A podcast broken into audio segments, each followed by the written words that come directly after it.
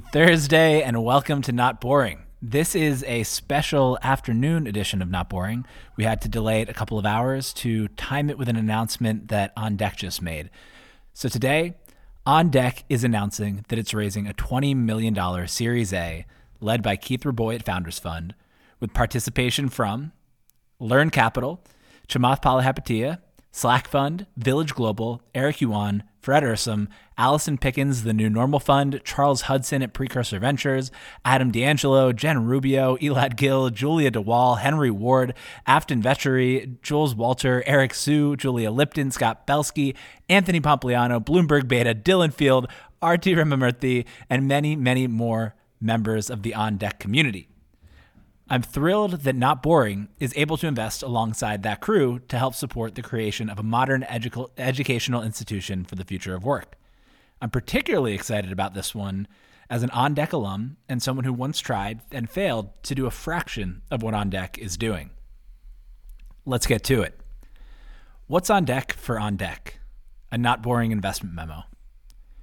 When Not Boring was Not Boring Club. Find ways of staying curious and learning new things because it's super sad to think your last day of college is the last day you're taught something new. Kevin Systrom, founder, Instagram.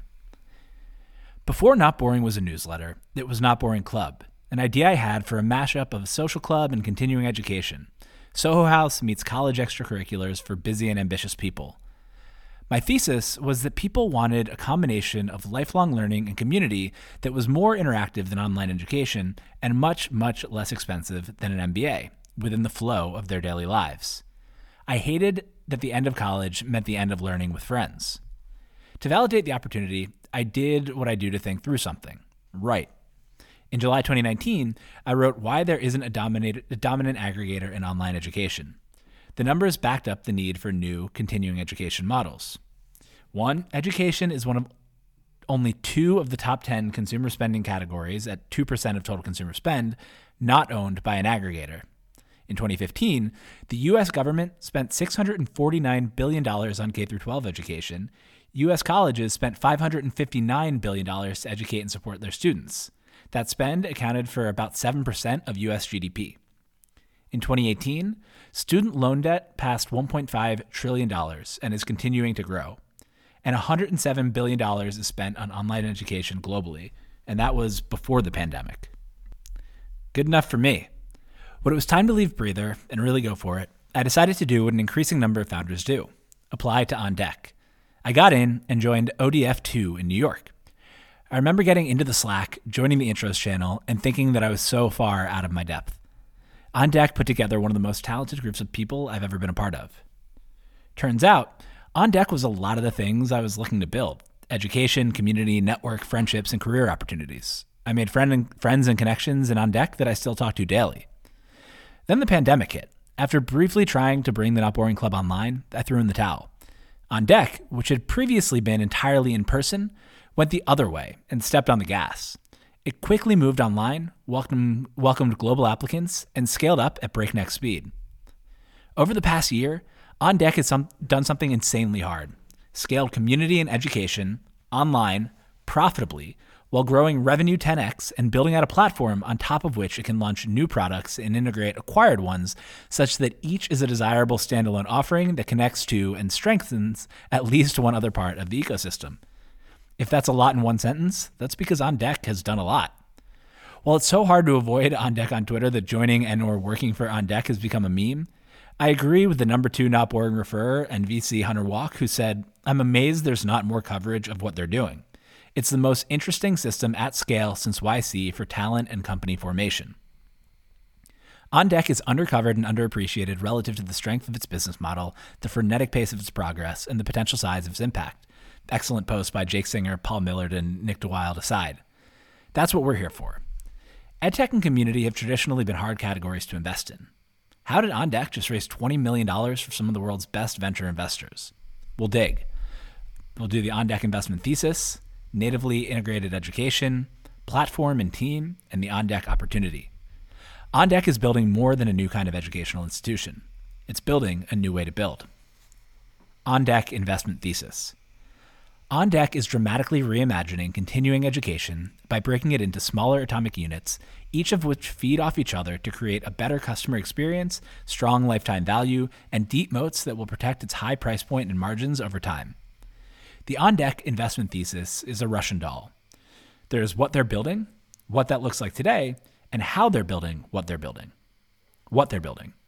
On Deck is building a modern, digitally native education platform at a fraction of the time and cost of a traditional higher education or continuing education.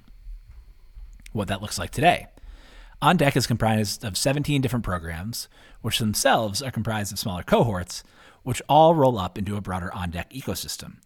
Each new program feeds into the others, providing supply for a demand the team has identified in existing programs. For example, On Deck Angels supplies capital to On Deck founders, while founders reciprocate with access to exclusive deal flow. How they're building what they're building. The meta, how On Deck is building what it's building, is the most unique and fascinating part. The team is building a platform on top of which it can plug in new programs. As I was thinking about what makes OnDeck special, I saw a tweet from Patrick McKenzie or Patio11 at Stripe who said, Best line I ever heard about a large Japanese automobile manufacturer. What do you think we make? Uh, everything under the sun, but mostly cars. No, we make organizations that make cars. On Deck doesn't make programs, it makes organizations that make programs. And it does so incredibly quickly. On Deck launches new products and programs more quickly than pure software companies do, while managing all the complexity of dealing with real humans. When I joined, on Deck only had its Founders Fellowship. Today, a little over a year later, it has fellowships for founders, angels, VCs, no code, writers, podcasters, leaders scaling companies, people looking to join startups as one of the first 50 employees, community, climate, fintech, and more. In eight months, they went from one fellowship to 17. One of the challenges with both community and top tier education is that it's really hard to scale. There's something called evaporative cooling, which is when the quality of the people and interactions in a community decreases as more people join. On Deck has one of the most credible approaches to solving this challenge of any I've seen. By adding new verticals instead of making the Founders Fellowship really, really big, On Deck has built a, a group of small, intimate communities that roll up into one large On Deck community. Each fellowship it adds reinforces the others. Jake Singer wrote a fantastic piece on On Deck's flywheel, which is spot on but misses a key element the speed at which it turns the flywheel. The more quickly OnDeck adds new high quality programs and integrates them with the existing programs, and the faster it acquires new companies to enhance all of the existing programs, the faster the flywheel spins, the deeper the moats go, and the harder it is for anybody to compete with OnDeck. As we'll dig into below, OnDeck's accumulated institutional program building expertise allows it to get creative with who it taps to lead programs. Instead of hiring for educational experience, it can hire for passion, expertise, and audience all of which increase OnDeck's awareness and credibility. Looking at the program together, OnDeck is building what co founder Erik Torenberg calls Stanford for the Internet. Today, OnDeck is where top talent from anywhere in the world goes to kickstart an increasing number of paths in tech and the creator economy. Over time, it should be able to plug anything that people want to learn or build together into its infrastructure. Specifically, it has two products a new approach, approach to continuous online education, delivered through synchronous cohorts of 100 to 200 individuals with an emphasis on peer to peer learning. In 2021, On Deck will launch up to 120 of these cohorts across 30 categories, driving substantial upfront cash flow. And two, a private professional social network. Serving as the campus to On Deck's college, the OnDeck product is a market network facilitating matching between talent and opportunity, knowledge, and more. Its LinkedIn and AngelList meet Quora, and it's one way that On Deck will be able to continue to charge subscription revenue long after each fellowship ends. Now, if you're anything like the investors I spoke to when I was thinking about the Not Boring Club, despite everything I wrote above, you might hear the words community and education and head for the exits. Wait, you might want to hear On Deck's numbers first. On Deck is an education business with software margins. It turned a $763,000 net profit on $2.17 million in revenue in 2020 and entered 2021 on a $20 million run rate. On Deck is known for its consumer facing programs, but it currently has five revenue streams. One, the consumer facing programs, which are the bread and butter, and they cover everything from the founder Fellowship I was a part of to On Deck Writers. Two, career programs, like the YPO for X. These are ongoing professional organizations that people should be able to expense out of their L&D budgets. For example, on-deck scale and the new design and chief of staff programs. 3. Partners, partnerships. OnDeck has annual partnerships with 17 partners like Stripe, Carta, Mercury, and Substack. Recruiting. OnDeck recently acquired LeanHire, which should benefit dramatically by being plugged into the OnDeck network. And five, the digital subscription bundle. OnDeck is launching an ongoing subscription to keep program participants engaged over the course of their careers. With these programs and products, and new ones launching seemingly weekly, OnDeck is on track to 10x again in the next two to three years. When you zoom out, what OnDeck is building looks less like an educational institution and more like a really great internet business. What makes a great internet business? It's pretty simple. Acquire customers cheaply, sell them more things, get operating leverage, pr- produce strong margins, and build moats to protect it all. Look at OnDeck. Low CAC. OnDeck doesn't pay much for marketing. Instead, referrals from existing fellows constitute one of its biggest channels, with over 2,500 direct referrals to OnDeck founders alone. Plus, with each new high profile program leader participant, OnDeck's surface area and attractiveness grows. 2. Revenue expansion. Most educational institutions get customers for four years and then spend the rest of their lives asking for donations. OnDeck is able to cross sell multiple programs and products to each fellow, including an ongoing subscription. 3. High upfront costs, low marginal costs. OnDeck is building a platform on top of which it can launch new programs and products more cheaply and quickly. 4. High margins. Despite requiring real live humans, OnDeck is already profitable because it maintains pricing power compared to competitors, although it's 1% as expensive as an MBA. And five, moats. As the network behind OnDeck scales, an increasing share of its utility comes through the network that participants unlock through joining, which becomes increasingly hard to compete with over time. See Exhibit A, LinkedIn. It's taken OnDeck years to build its reputation and network invite only dinners turned into founder fellowships, turned into the growing network it is today. Now that it has the lead, it's built to compound. The flywheel that makes OnDeck valuable to participants also means that OnDeck digs deeper moats with every program it creates, every new cohort that enters, and every connection it makes among everything that it does. It's building a modern education that looks nothing like the ones that it aims to replace. Natively integrated education. Education is a massive market. Americans spend 2% of discretionary income on education, and the government spends a lot more than that. When you add job placement and company creation to the mix and take it global, the opportunity gets so big as to make TAM calculations seem fake. People are willing to spend money to improve themselves and their lot in life. But somehow, education has been practically impervious to technology's attacks. Harvard could buy the three most valuable edtech startups in the world out of its $41 billion endowment and have enough left over to buy any of the largest American companies like Udemy or Coursera, too. The challenge, as I wrote in 2019, is that education isn't well suited to aggregation. Aggregators, according to Ben Thompson, are businesses who leverage their direct relationships with the critical mass of users to exert power over increasingly modularized suppliers, creating a flywheel as more demand means more supply means more demand, and so on, at decreasing unit costs to the business. There are three main problems for would be education aggregators. One, the job to be done is complex. Aggregators like Netflix, Spotify, Uber, and Facebook work well because the job to be done is so simple. I need to watch or listen to something, get somewhere, or connect with friends and family. People want all sorts of things from an education, from finding a new job to satisfying their curiosity to building a network. Two, supply is not sufficiently modularized. You don't care who's driving your Uber. You care very much who's teaching your course and which name is on your diploma. And three, success requires real effort from the user. Picking a course or program isn't like picking something to watch on Netflix. It requires real effort to stick with it and get the most out of it people won't be satisfied with whatever the aggregator surface is and are less likely to stick it out and put in the work without group accountability. In the piece, I suggested that since education isn't well suited to aggregation, the natively integrated approach was the right one to take in education. Natively integrated companies do three things they leverage technology to integrate supply, demand, and operations from day one.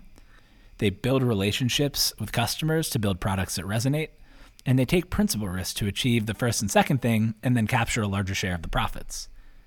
This is exactly the approach that OnDeck is taking to education. 1. Leverage technology. It leverages social media and a digitally native team to create demand and find supply, or program leads, and has built most of its product behind the scenes to facilitate connection. Even when I was in the program, Brendan Telesnik was a no code wizard, stitching together a variety of products to run a 200 plus person program largely by himself. With a real engineering team in place today, those products will only get better. Two, build relationships with customers. OnDeck chooses which products and programs to launch based on feedback and requests from the community. OnDeck Scale, for example, came out of the question Now I've founded my startup, how do I grow it? And three, take principal risk. OnDeck builds all of its programming in house instead of aggregating supply. When it fills a program, it keeps all the profit. By taking this approach, OnDeck is able to build something that fills a different set of needs than a traditional online course, and that fills many of the same needs an MBA does at about 1% of the cost. Paul Millerd had had a meme that summarized it nicely. It's the guy looking at another woman one, where young people are looking at OnDeck for 2K instead of an elite MBA for 150K. Most importantly, instead of modularizing supply, in this case program leads, OnDeck understands that people follow people and puts its team front and center. Platform and team constellation. If you're building a new kind of educational institution, one that's born on the internet and serves the internet, you need a new kind of digitally native team. OnDeck doesn't hire teachers or university administrators. Instead, it's built a team of strong tech operators and investors to lead the company. OnDeck founder and chairman Erik Torenberg is a seasoned community builder. He was on the founding team at Product Hunt, founded Village Global, and hosts the Venture Stories podcast. Co founder and CEO David Booth is an experienced three time former founder, deep systems thinker with an experience with experience in finance and law, product and operations at AngelList, Carta, and CoinList. CTO Andreas Klinger was founding CTO at Product Hunt, VP Engineering at CoinList, and head of remote at AngelList. The interim CEO, COO Eric Friedman was previously the COO at Company head of Expa Labs, and global director of sales and revenue at Foursquare. And head of experience Trish Kennelly was formerly VP product and experience at Remote Year. Klinger and Friedman both joined since my cohort, and when I saw the announcements of both, I was floored. They're world class. They were no doubt attracted by OnDeck's mission and velocity, but also by Eric and David. I've gotten to know David through the fellowship and by keeping in touch since, and have seen him work at multiple levels. He was the one in the weeds leading our retreat to kick off the program, and he's one of the sharpest strategic thinkers I've ever met, as evidenced by the speed at which OnDeck is building an incredibly complex and hard to replicate machine. As for Eric, Keith Rabois submitted the following quote for this piece. I backed OnDeck because Eric is an excellent community builder and talent aggregator. We've been talking about building monopoly on talent for many years, and OnDeck is doing it. David, Eric, and the OnDeck leadership team have two main jobs. One, build out the platform. This is all the technology, infrastructure, processes, norms, traditions, pricing, and program structure that underpins everything OnDeck does. It's also the acquisitions OnDeck makes to enhance fellow experience and increase LTV, and the decisions on which new programs to launch and who should lead them. Two, recruit a constellation of program leads to build on the platform. Because it has a nearly plug and play platform for building programs, OnDeck is able to bring in people from non traditional backgrounds. These people form a constellation around the core OnDeck team, and in turn, build constellations of industry leaders around themselves to participate in or advise each cohort. A big part of the magic is who OnDeck, on deck taps to run new programs. There are two sources internal and external. Internally, every on deck fellow is a potential employee or program lead. On deck can evaluate candidates during their time in the program, and candidates can learn what makes on deck tick by experiencing it themselves. They bring on deck experience, passion, and proof. If they went through On Deck and decided to work there, it must be good. Externally, On Deck brings in people with expertise and audiences. As they join, they market On Deck to their followers and bring in their network to lend their expertise and credibility.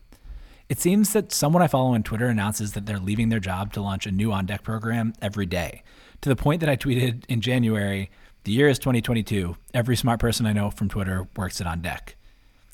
In either case, OnDeck is able to tap into a talent pool that's much wider than a traditional educational uh, institution because it's developed a playbook, processes, and tooling to make each new program more successful than the last. That means it can hire for other things like passion, expertise, and audience that increase OnDeck's awareness and credibility. At the same time, it's able to attract high caliber talent to run programs because OnDeck itself can lend those people its shine. Nick deWilde calls what OnDeck is building a platform brand. As he explains, to recruit talented leaders for OnDeck's fellowships, Torenberg empowers them to serve as the faces of their representative fellowships and provides ample opportunities to build their public personas. It's working. On Deck has been able to recruit great people to lead fellowships in various parts of the business.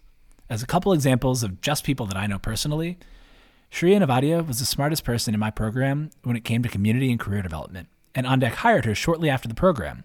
First, she ran community, and she just launched OnDeck Catalyst. Shreya is product leader fit to a T.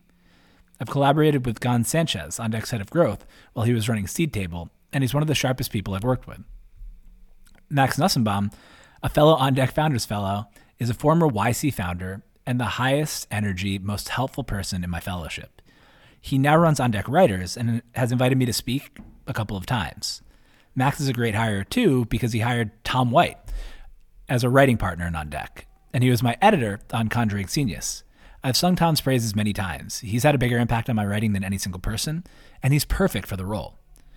Sar Haribhakti left an awesome job as the GM of FinTech at Slice to launch and run On Deck FinTech. He's been leveraging his Twitter following to the program's benefit, and applications have been overwhelming. He's also assembled an all star cast of advisors to the program. The list goes on, and those are just some of the great people that I know personally. If I had to pick one thing about On Deck that gives me the most confidence, it's the people. Like Morning Brew, On Deck has recruited best in class talent who each bring their own skill sets and audience and let their personalities shine. On Deck FinTech is as much SAR as it is on deck, for example that increases brand awareness and reach, drives down customer acquisition costs, and brings even more great people into the on deck flywheel. To be sure, this is a risk for on deck too. By putting the individuals who run on deck front and center, it increases the surface area for good things and bad things. If you don't like someone who on deck taps to run a program, it will sour the way that you think about on deck. And if a public on deck employee tweets something stupid, that will come back to bite on deck. Harvard has built up a reputation over the centuries that can withstand the bad behavior of one, any one faculty member. On Deck doesn't have that luxury. Ultimately, though, I think it's a smart approach, and that On Deck is just getting started. The On Deck opportunity. If you take one thing away from this piece, it's this. On Deck is building a platform on top of which it can plug in any person, program, or product related to helping people get smarter, make connections, find jobs, or create. It moves so quickly that it should be able to launch new fellowships based on whatever topic is trending by bringing in leaders in the space and minimizing the time and effort it takes them to build out a curriculum. It even has a page on Deck Labs where people can express interest in the programs they'd like to see next. One obvious next step would be on Deck Crypto. This would work both as a fellowship for people who want to go into crypto full time and as a corporate L&D program for people at traditional companies who want to understand how to leverage web3 technologies to improve their businesses. I'm told they're recruiting program directors for both crypto and Web3 and for digital art and NFTs. So if you want to throw your hat in the ring, this may be your chance. Another opportunity that OnDeck has up on the labs page is OnDeck YouTubers.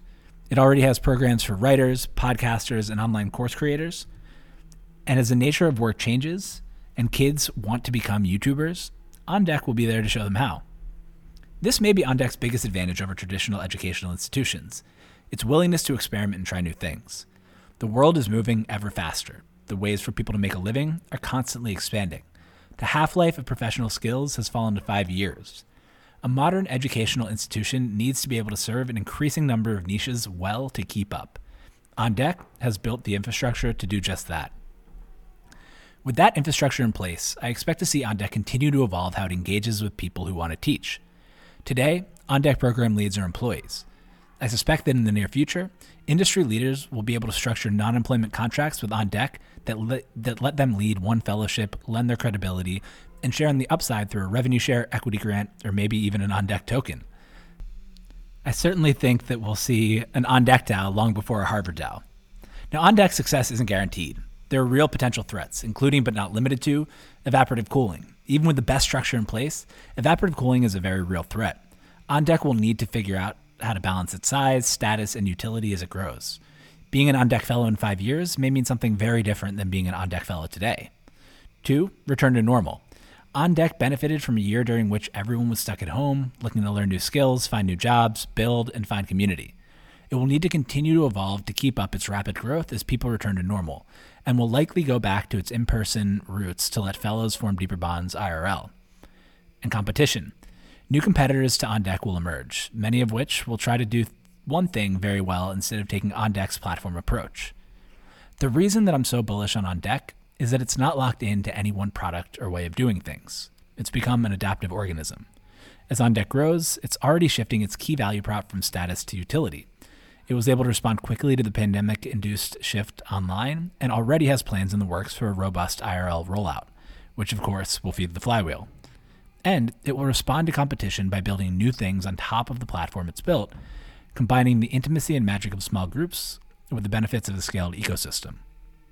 As the world continues to change, OnDeck will change with it and prepare its members to take advantage of those changes. Being the fastest iterator is a competitive advantage in itself. The next new Stanford won't look like Stanford. It will be digitally native, global, and constantly evolving. It will look a lot like On Deck. Thanks so much for listening. I uh, hope you have a great rest of the week and weekend, and I will talk to you on Monday.